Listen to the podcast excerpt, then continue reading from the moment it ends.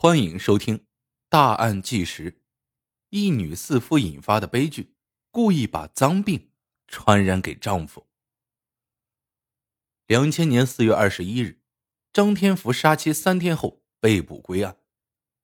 面对办案人员的审讯，张天福咬牙切齿的说道：“我太傻了，应该早一点要了他的命，那样就不会受这么多苦。他害我太惨了。”我一点不后悔杀了他。结婚十多年的夫妻，二人之间到底发生了什么，让丈夫对妻子如此恨之入骨？随着案件的深入调查，一起一女四夫的隐情逐渐浮出水面。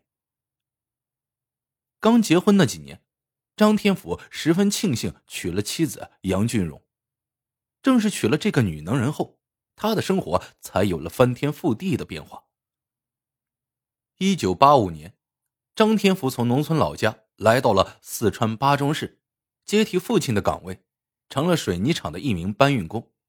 那年他十八岁，干起活来从不偷奸耍滑，老员工们对这个忠厚老实的小伙子都是赞不绝口。一九八七年，张天福二十岁了，父母催着他赶紧找个对象。张天福没有多少文化，长相也不突出，虽是个吃国家饭的正式工人，但想在城里找个合适的姑娘，难度还是不小的。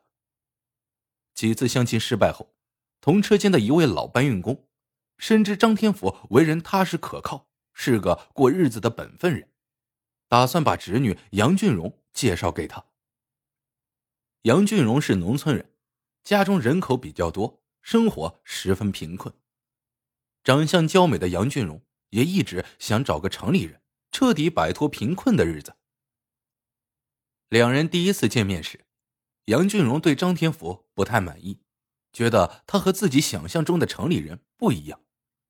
考虑再三，杨俊荣还是同意了这门婚事。他做梦都想摆脱农村，嫁给张天福是最好的机会。两人结婚后，杨俊荣的确过上了安稳的日子，他一度非常知足。然而，大女儿出生后的第一年，水泥厂就因为效益不好全面停产了，工人们没了工作，每个月只能领五十元的基本生活费，这一点钱根本不够张天福一家三口的花销。为此，杨俊荣不得不出门挣钱，他找不到正式工作。只好去火电厂附近捡一些过往车辆掉下来的煤，来换取一点钱财。一九九一年，一个开运煤车的司机陈大勇，眼见杨俊荣长得漂亮，不由生起爱慕之心。每次他开车经过时，会故意猛踩几下刹车，尽量多掉出来一些煤，用这种方式来讨杨俊荣开心。杨俊荣也明白陈大勇的好意。每次都笑着打招呼。两人熟悉后，陈大勇建议道：“你别捡煤渣了，这能挣几个钱？要我说，你还不如开一家蜂窝煤厂，我呀，保证给你送煤。”杨俊荣做事也是干脆利落，她回家和丈夫商量一下，就开始着手开办工厂。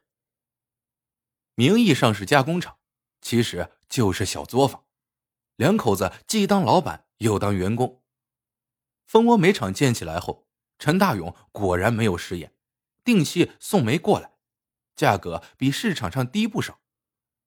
杨俊荣和张天福夫妇起早贪黑，将全部的心血投入到工厂中。由于价格低、质量好，再加上杨俊荣能说会道、漂亮开朗，工厂上的生意很快就走上了正轨。开厂一年多，手里有了钱，杨俊荣没有安于现状，他买了新设备，招了十几个工人，扩大了生产规模。然而在这时，陈大勇出事了。煤厂发现了他偷偷卖煤的事情，不但将其开除，还告上了法庭。最终，陈大勇被判了两年有期徒刑。没了陈大勇的低价煤。杨俊荣夫妇的蜂窝煤厂也就失去了最大的价格优势，生意备受影响。杨俊荣没有认命，她让丈夫在家带着工人干活，自己则雇货车亲自跑到大山里去拉煤。有了低价高质量的煤，蜂窝煤厂这才起死回生。随后，杨俊荣又特意买了一辆货车，雇了司机刘家强，二人日夜奔波在路上，源源不断的运煤回来，工厂的生意也是越来越红火。杨俊荣也因此成为远近闻名的女能人，一家人过上了富足的生活。一九九四年，陈大勇刑满出狱，他依然惦记着杨俊荣，特意来蜂窝煤厂看了一下。杨俊荣能过上好日子，离不开陈大勇的帮忙，他也是知恩图报的人。当天，杨俊荣安排了接风宴，两人喝了不少酒。陈大勇入狱后。他的妻子就带着儿子离家出走，至今不知去向。杨俊荣听说这件事情后，当场给了陈大勇两千元，以解燃眉之急。三个月后，陈大勇再次找到杨俊荣。此行目的有二：一是感谢杨俊荣帮他度过艰难时期；二是带来了一条新商机。陈大勇说，自己这段时间找了个开长途客车的工作。生意非常火爆，建议杨俊荣买一辆豪华卧铺客车，专跑杭州的路线，最多一年绝对回本。杨俊荣十分相信陈大勇的眼光，没过多久就买了一辆卧铺客车，办完了营运手续。九十年代，铁路和航空还不算发达，国内的交通十分依赖客车，那时候客运车绝对算是暴利行业。杨俊荣再一次赌对了，他将客车交给陈大勇和刘家强负责，不到一年的时间就收回了成本，每天的收入相当可观。